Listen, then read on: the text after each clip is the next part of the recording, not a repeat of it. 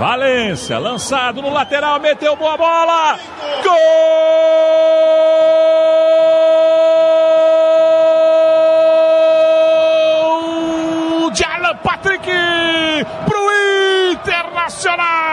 Internacional. A jogada começa numa cobrança de lateral e o Valência de goleador para dar uma assistência perfeita. Papéis invertidos. O 9 serviu ao 10 e o 10 botou pro fundo da rede do Novo Hamburgo.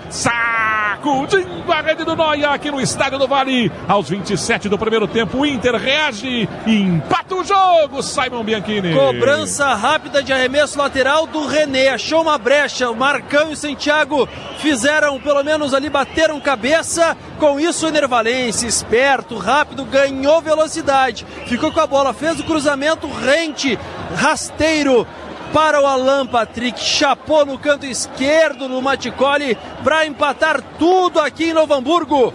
Inter um, Novo Hamburgo também um, seu Maurício. Eu já tinha feito o registro de que estava ficando mais difícil para o Novo Hamburgo marcar, anular o Internacional pela movimentação do Alan Patrick saindo da marcação, do Bruno Henrique saindo da marcação.